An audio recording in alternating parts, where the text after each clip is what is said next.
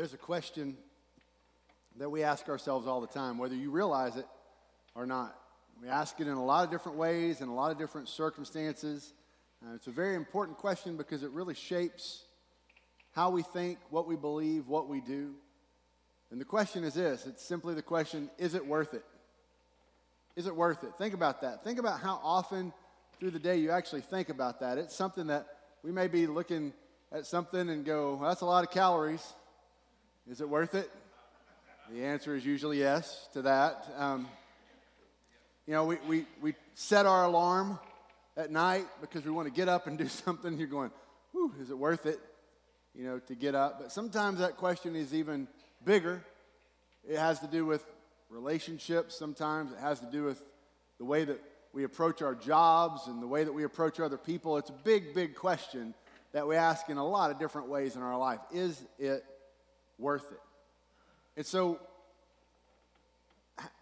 understanding whether things are worth it or not has to do with devotion. And we're going to be looking at that today in Acts chapter 2, what it means to be devoted.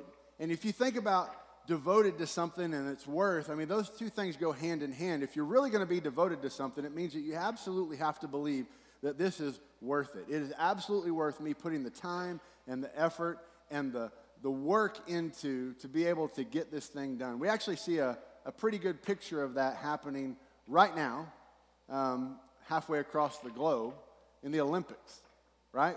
We see these athletes from all different countries and all different areas who have devoted themselves, some of them years and years and years of work and practice, and it all leads up to this one moment. Sometimes it's just 30 seconds of a race, you know. Sometimes all this devotion and everything that they're pouring into in training and in working and in everything like this is just all pointing to this one moment in time.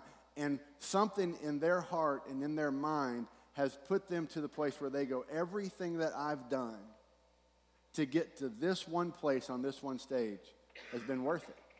That's devotion, isn't it? We look at people like that sometimes and go, that's just, wow. I can't believe that they worked that hard. I can't believe that they poured themselves into it.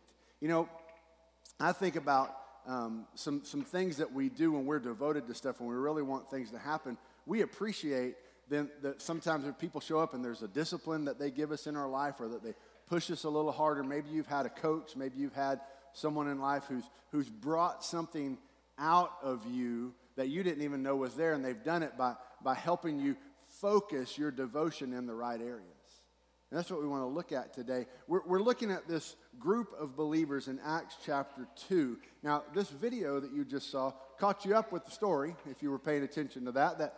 What we've seen so far is that Jesus Christ meets with the disciples, of which are about 120 at the time, and he's on the side of the hill, and he says, you're going to be my witnesses all across the globe. He says, but first, the Holy Spirit's going to come, and so you're supposed to go and wait in Jerusalem until the Holy Spirit comes. And so they're in Jerusalem, they're waiting, the Pentecost happens. You saw the story of that on the video. Peter stands up, and he begins to speak to the people. Now, understand that at this point in time, the group of people that were the believers were about 120. And then we see at the end of the story, when we start in verse 41 of Acts chapter 2, it says this. So those who accepted his message were baptized, and that day about 3,000 people were added to him. Now that's a pretty awesome message, isn't it? I mean, we go from 120 believers to 3,120 believers in a day, in a message. And what we see in this passage is we get a small picture. You know, it's always amazing how somebody can take just a few sentences and sum up this incredible movement. But we just get a small picture of what it looks like for the church at this point in time. 120 people, all of a sudden there's 3,120 people. And this is what it says in verse 42. They devoted themselves. Now, not just the 120. How hard is it to get 100 people to point in the same direction? Now you have 3,120 people that you're trying to point in the same direction. And this is what it says they did. They devoted themselves, all 3,120 of those people. They devoted themselves to the apostles' teaching, to the fellowship, to the breaking of bread, and to prayer. And we're going to look at these things in just a minute. But I want this word devoted to sink in. Because devoted is the answer to the question, is it worth it? When you've determined that something is worth it, that's when you become devoted to it. And devoted doesn't just mean, oh, if it's convenient, or oh, if I like it, or oh, if it works out. It means I'm all in. I'm convinced that this is the way to go. So when it says they devoted themselves to these things, don't miss it. Don't understand that, well, they kind of did this every once in a while when they had time. No, they were devoted to these four things. And because they were devoted, here's what happened. It says in verse 43, everyone was filled with awe. And many wonders and signs were being performed through the apostles. And now all the believers were together. There's that key word again, all the believers being together. And they held all things in common. They sold their possessions and property and distributed the proceeds to all as any had need. Every day they devoted themselves to the meeting together in the temple and broke bread from house to house. They ate their food with joyful and sincere hearts, praising God and enjoying the favor of all the people. Every day, the Lord added to their number those who were being saved. So here's the picture that we have, is there were 120 believers. God pours out his Spirit on them. They begin to speak. They draw a crowd. Peter stands up in front of the crowd and speaks. And he tells them that they need to follow Christ. They need to repent. They need to be baptized. And so about 3,000 people follow this message. And then Acts kind of hits us with this little summary here, and it says this is what these 3,120 people did. They devoted themselves in these four areas, and they saw these things begin to happen.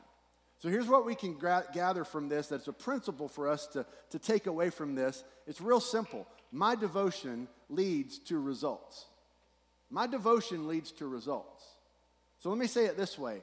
You're devoted to something right now. Whatever it is that you're devoted to, that is leading to the results that you're seeing in your life.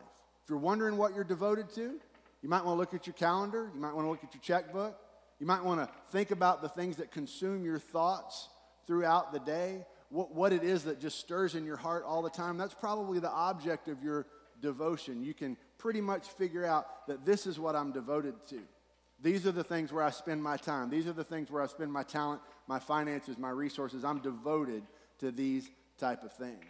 And so typically, what I just tell you, what I like to do is I tend to talk about, well, this is what devotion looks like. But I think today it would really help us if we first started getting an idea of what devotion is not before we really think about what it is. And because I think that that's a word that sometimes we either don't use or we overuse. You know what I mean? Oh, they're really devoted to that type of thing. And we look at these Olympic athletes, and they're devoted. We can see that. We can see the results. We can see these things.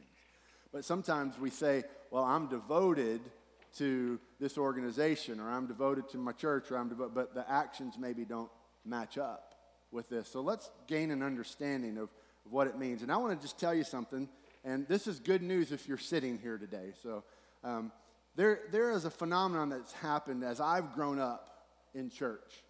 Maybe you're brand new to church. Maybe you've been at church your whole life. But there's something that's happened a lot. I think it really, really happened in my teenage years and on into my 20s and 30s, especially in the 80s and 90s in the church that I grew up in. There were people who would come to church, but they weren't at church because they were devoted to Christ. And let's just say it, that's just the truth. They were at church because it was the right thing to do in the culture. And that's why they came to church. Now, honestly, we can't go, well, that's bad that they were. No, I'm not saying that was bad that they were at church. I'm just saying there's a difference between being a church attender and being devoted to the things of God. And I experienced this in a lot of levels, in a lot of different ways. I saw different people, and it was just quite honestly, in a lot of places, in the churches that I grew up in and in the time that I grew up in, people who were something in the community, they maybe held a position or whatever, they had this expectation by the community, oh, you need to go to church. So they would come to church, they would check the boxes, they would do the things. And for lack of a better term, or a common term that's used out there, this would be called cultural Christianity. And so people were cultural Christians. You know, you got a lot of people that say, are you a Christian? Well, yeah, I'm an American, aren't I? Okay, well, hold on a minute. These are not related necessarily. And so you have a lot of people that believe they are in a certain culture or they behave a certain way that they're devoted. Well, that's not really what devotion is. You see, the difference between a devoted Christian and a casual Christian is pretty simple. A devoted Christian believes that when they devote themselves to the things of God and doing what God has called them to do, that is going to then bring about results in life that God wants to happen. And they don't actually see those results happening at first. They have a belief and a faith in God that if I continue to follow you, if I continue to be devoted to you, then these things are going to happen in my life. You see, casual Christians are a lot like bandwagon fans. Once the team starts winning, they start showing up and going, this is awesome. I want to hang around these people. This is really good. And we've seen that sometimes. Now, the truth is, as culture's going today, we see less and less people attending church because of cultural Christianity. That's good news if you're sitting here today, all right? We see less and less people who feel that because our culture doesn't necessarily put that on people. So most of the time, people who are in churches today, you can probably make the assumption that they're here because they're looking for something, because they want to see something in their life that's a little bit different than what they're having now, and they're looking for God to lead them in this way. And this passage, as short as it is, gives us a real good picture of what it is that we need to do and where we need to focus our time and our devotion to see these things happening. You see, many people in their own personal life, and many churches as well as businesses and other organizations are actually missing out on the power that could be happening, like we see happening in this passage, simply because people aren't devoted to it. They're just attending it, or they're a part of it, but it's different when you're devoted to it. People are missing out on the power of it probably because of two things. There's either one of two things that's happening. They're either apathetic about it. They're joining something because they're only looking at it as, well, I guess, you know, I don't really care what happens to the organization or anything else. It's just what I can get out of it or what I can do. Or they have misguided devotion sometimes. They're devoted really to themselves, but they need a platform or a place to be this devoted so that they can gather some people that maybe think like they do and see if they can't, you know, pull some of this together. And this misguided devotion is not anything of what we see in Scripture, because what we see over and over and over in the early part of Acts is how the church was together. And I find it very interesting that when the church grew from 120 to 3,120, the very next thing that we see is two instances where it says they were together, they were still together, they were together, they were together, they were together.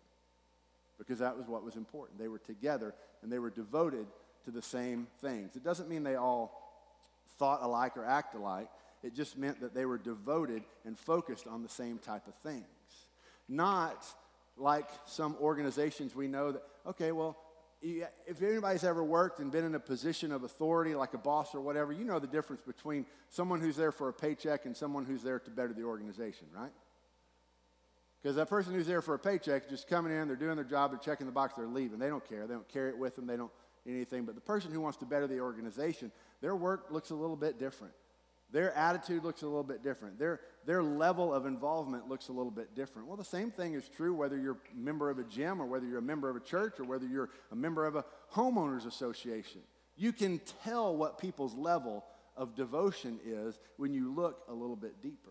But there are some things that happen along the way that may look like devotion, but they're not really devotion. So I wanted to point a few of those out this morning just to help us out. First thing is this. Having a passionate opinion is not the same as being devoted. You need to say amen, even though you didn't realize you needed to say amen to that. But having a passionate opinion is nowhere near being devoted. You see, we have passionate opinions about things all the time, and especially in the world where we can get on the internet and share our passionate opinions with everybody. You are not devoted to anything that they're doing. You just have a passionate opinion about it.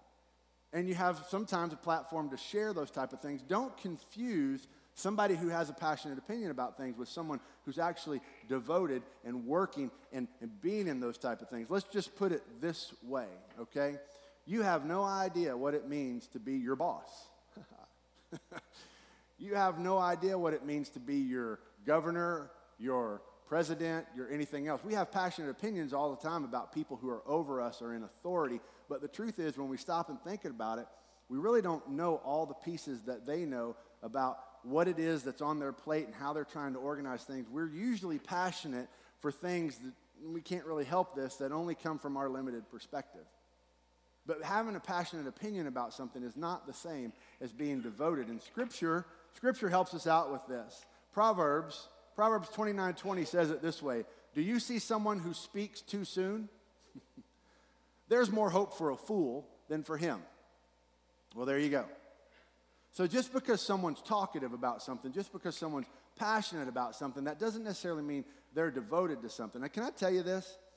I'm a vocal processor, and I also hold a position where I have some authority and some people answer to me sometimes. Sometimes those things don't go together very well. Because sometimes I'm out talking about things and people go, "Oh, well, Lyndall said this, this is what he thinks," and I have to come back and go, "Well, I was just thinking out loud. This fool spoke too soon," okay? So I'm just trying to think through some things. So sometimes just because people are out and they're passionate about this and they go, "Oh, I just can't believe this is happening," or "Oh, I can't do this," that doesn't make them devoted to it. It doesn't even make them wise. It just means that they're passionate about it.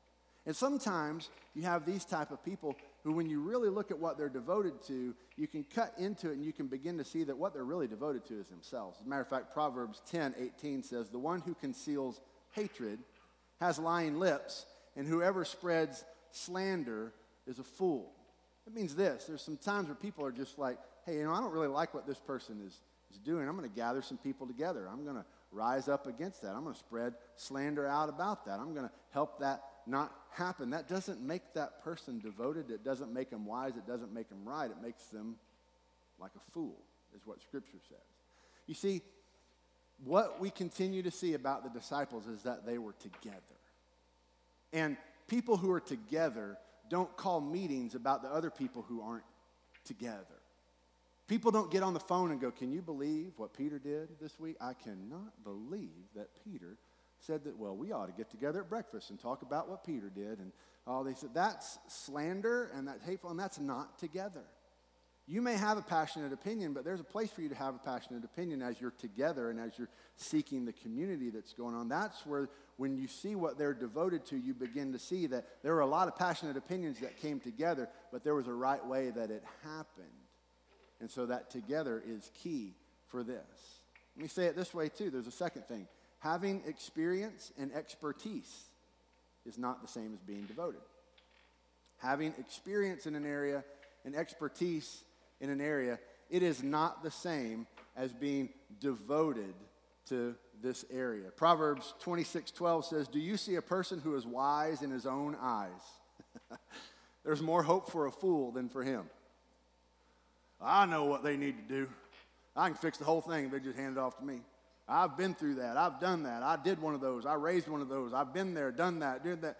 It doesn't matter. That doesn't mean you're devoted to it. And that's not what it says anywhere in the Scripture of why this happened. It says they devoted themselves to the apostles' teaching, to the fellowship, to the breaking of bread, and to prayer. Not a passionate opinion with somebody with expertise. That's not why God worked. God didn't go, "I can't believe it. There's somebody here who knows something. Let's let them lead." That's not it. That wasn't the devotion. God gives each of us talents and abilities and things, but God is such a creator, He wants us to come together and use the whole body together, not just one way of doing things. So a lot of times, let's just be honest, a lot of times our expertise limits the power of God. That's another thing you should have said amen to, but you don't realize you needed to do that. A lot of times our expertise, because we've been through something and we know something, we don't give God permission to move in a new way through a new person or a new way of doing things. We just go, no, it only can happen like this. And then the Spirit goes, that's not devotion to God. That's devotion to my ways. And so just because someone has expertise in an area, that's not devotion. And I'm just going to point at my finger at myself. I told you I preach to myself sometimes. And so you don't think I'm just picking on everybody else. Let me just say this. Having a platform or a position is not the same as being devoted. Just because you may have a position of leadership, just because you may have a platform in which to speak, doesn't necessarily mean you're devoted to the right things. It doesn't. As a matter of fact, Proverbs tells us this, honor belongs to the person who ends a dispute, but any fool can get himself into a quarrel. Oh, I love Scripture. Isn't that great? That means honor is the person who can lead in such a way, who can bring people together, who can be devoted to the cause that's greater than everybody's opinion and stuff. And we can come together and we can end these quarrels and we can end these disputes. Anybody can show up with an passionate opinion and point out things that people aren't doing well. We call them experts on TV all the time, right? Well, let's bring in the expert on this. What does the expert always do on TV? They point out how this other person is not doing it how they would do it. Thank you, expert. That's awesome. Where do I get that job? I could do that. I could be an expert critic on everybody in this place if I wanted to, and you can do the same to me. That doesn't make us devoted to these type of things. That just means that we have an opinion. A person who has the position and the authority, there's really one thing that Scripture tells us very clearly that we can do for anybody who's in a position of authority in our lives. Pray for them. Pray for them. And allow God to lead them and allow God to guide them, but we can trust that no matter what that person is doing, that God's bigger than that, and they can move them through that. But every time, we all want to get our opinion out there and share it. And so I love, there's probably my favorite scripture that I'm going to share with you today. And students, y'all can all memorize it, but I would not say it to your parents, okay? I just thought I would tell you this. In the book of Job, if you're not familiar with this verse, in the book of Job, Job has started to lose everything, and his friends show up with all of their opinions about why this is happening to Job. And they start trying to convince Job that, Job, there must be something in your life that you have done that has offended God or that God's mad at you about. There's no way that this stuff could just be happening like this. And so, Job, you need to confess your sin. You need to do that. And Job keeps telling them, God and I are right. These things are just happening. And he gets so frustrated with his friends sometimes. Job 13:5, he says this, "If only you would shut up and let that be your wisdom." Amen. If only you would shut up and let that be your wisdom. That is so true for all of us. You might want to write that one down, put that where you drive, and maybe see that. Because this is the truth about this wisdom and about devotion. Just because people are passionate and just because people are experienced, and that is not devotion. Devotion requires a certain level of humility and a certain level of submission and a certain level of going, whatever it is, God, that you're leading me to do, I don't care what my past experience said. I don't care what my opinions are. I don't care what anything that's happened before. God, whatever you tell me to do, that's what I'm going to do. I'm going to devote myself to you. That's what devotion looks like. And God, when this person doesn't do it that way, it's not going to change my focus. I'm devoted to you. And God, when these type of things start happening and cause me to question, that's not going to change my focus. I'm going to stay devoted on you. That's it. And that's what we see in this. And there's something I want to read to you. It's a quote I came across about wise leaders. And we look at wise leaders, and these aren't necessarily the most vocal people. They're not necessarily the most passionate people. And why do I say this? Because you're a leader. In some area of your life, whether you're leading a family, whether you're leading in a marriage, whether you're leading in a classroom, whether you're leading at work, here's what it means to be a wise leader. Wise leaders are also very patient with people who disagree with them. They do not have to be agreed with, because deep down they know they're right, but they're willing to wait for it to become evident. You know what's great about that quote? There's two things that help you out with that. Number one, if you're right and you just wait and let other people figure it out on their own pace, then you're in a much better place. But those times where you may be convinced you're right, but you've learned the discipline of just waiting and letting people figure it out, sometimes you figure out you weren't right. And you didn't make a fool of yourself, because you learned the discipline of saying, I'm just going to wait and see how this pans out. See, when we're devoted to God, we understand that, God, you're in control. And whatever it is that I see going on, I don't have to control it. My passionate opinions sometimes don't even really matter. God, my experience sometimes doesn't really matter. What matters is what I'm devoted to, because what I'm devoted to is going to bring the results. And what we have to be careful about is when we get more devoted about our passionate opinions and about our preferences than we do the Word of God and the person of Jesus Christ, that's when things go haywire in our life. And that's what we want to keep from doing. See, here's the truth. And I want to say this so that you can maybe evaluate some people in your life and maybe look at it this way and go, who am I listening to and what are they saying? Here's the truth. Wise people are not pot stirrers. They are not pot stirring. They are not bitter. And you have somebody in your life who's just bitter, they're just down all the time, everything they say is negative. Wise people are not pot-stirring, bitter people. Wise people don't live in the past. Wise people are always looking, God, where are you taking me today? And they don't build factions of people to rise up against other people just because they have a difference of opinion or a different way of doing things. Here's the truth about wise people. Wise people have an unquestionable love for people. Unquestionable love for people and an unshakable devotion to God. That's a wise person.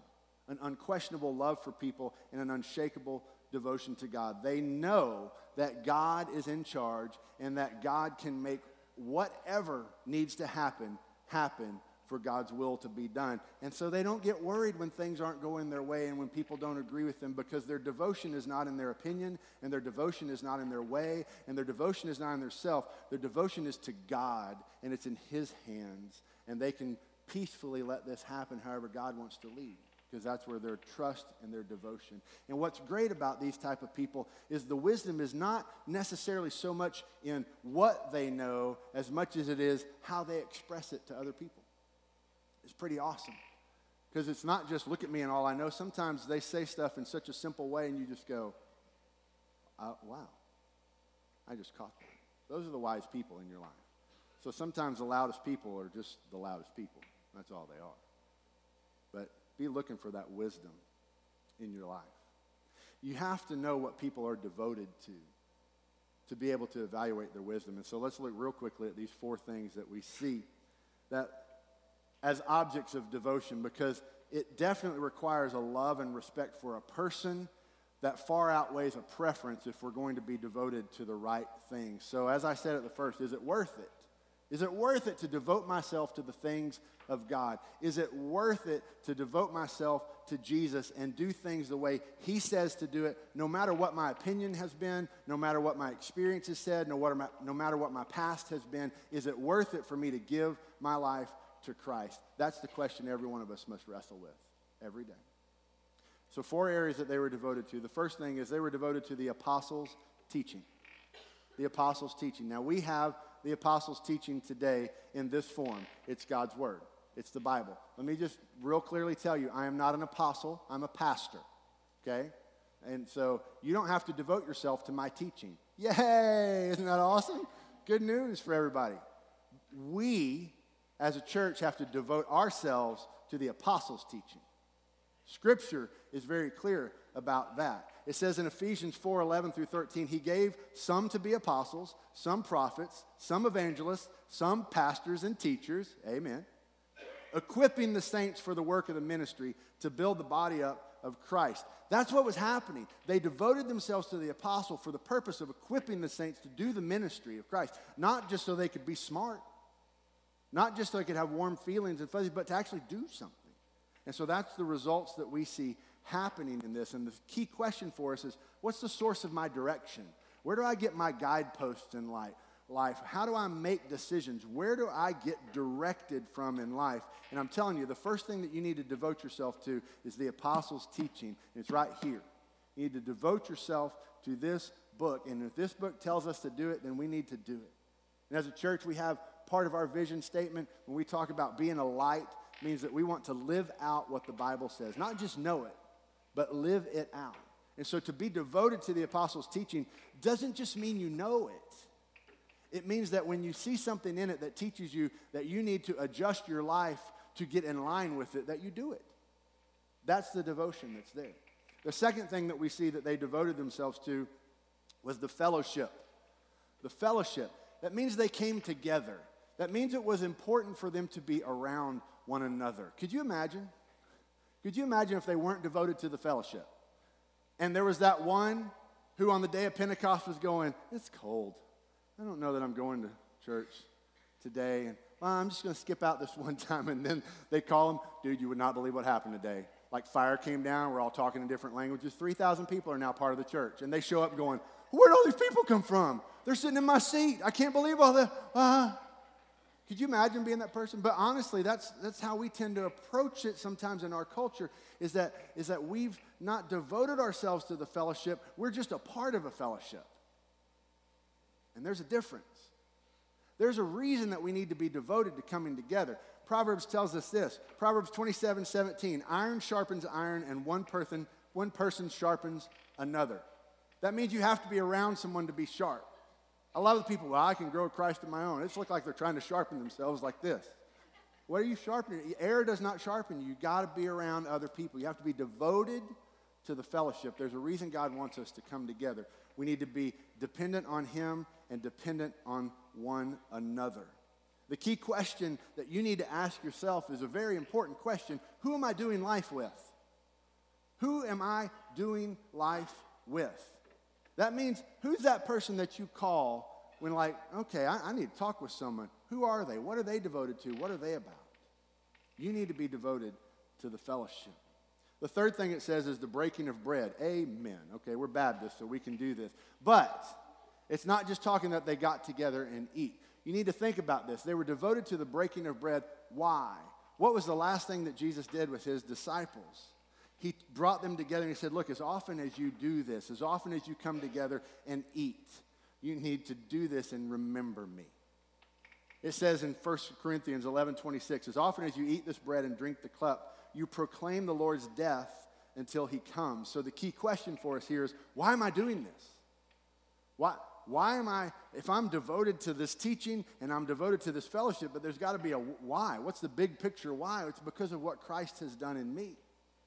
It's because what Christ has done in my life and what he wants to continue to do in the lives of others. That's the why we do these things. And then the last thing it says that they were devoted to prayer. We saw that, Acts 2:42. They devoted themselves to the apostles' teaching, to the fellowship, to the breaking of bread, and to prayer. The key question for us is, what's our source? Where's our power coming from? Where's our energy coming from? Where's our motivation coming from? It's coming from a prayer life, a time when we're spending time connecting with God and allowing His Spirit to communicate with our hearts. That it is so important that we're devoted to that prayer, not just the fellowship, not just the teaching, but that prayer, that one-on-one connection with God, because that's where God speaks to us and guides us as an individual. Here's what I love about this church that you see as it happens all throughout the book of Acts. They were devoted to these things, and it helped keep them focused on the right things, even though they were an incredibly diverse group of people. God didn't cookie cutter us all and want us all to do the same thing. God gave us different gifts and different abilities, different opinions, different experiences. But when we devote ourselves to the same things and we focus in this way, then that's when we begin to see God answering prayer. That's when we begin to see results happening in our life that actually come to life. Not this cultural Christianity where, well, I'm part of church, I'm just supposed to go. No, you have to be devoted. I'll just tell you this. Coming to a church doesn't really fix anything. I just thought I'd share that with you. It doesn't. It's being devoted to the same things that the apostles were devoted to. That's when God begins to work in a life and a heart. So our goal is this. If you want to be devoted, it's every day in every way. It's not just Sundays. It's not just 2 times a week. It's not 3. It's every day in every way. We devote ourselves to the things that God wants us to devote ourselves to, and we can follow the model that the disciples have given us right here.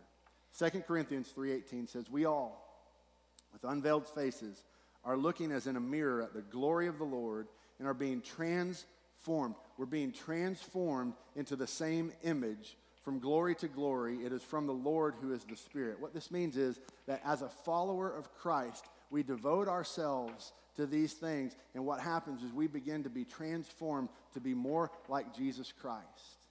We begin to see those results when we devote ourselves to these things. And when we as a church, and let me just say, this is not just for our church. This is for Lakeshore and Northside and New River and the Episcopal Church and St. Stephen's and everybody else. When we as a church devote ourselves to these things, here's what begins to happen. Everyone was filled with awe, and many wonders and signs were being performed through the apostles, and all the believers were together and held all things in common. And they sold their possessions and property and distributed the proceeds to all as any had need. And every day they devoted themselves to meeting together in the temple and broke bread from house to house. They ate their food with joyful and sincere hearts, praising God and enjoying the favor of all people. And every day the Lord added to their number those who were being saved. That's church. And that's what we want to be a part of. Would you pray with me?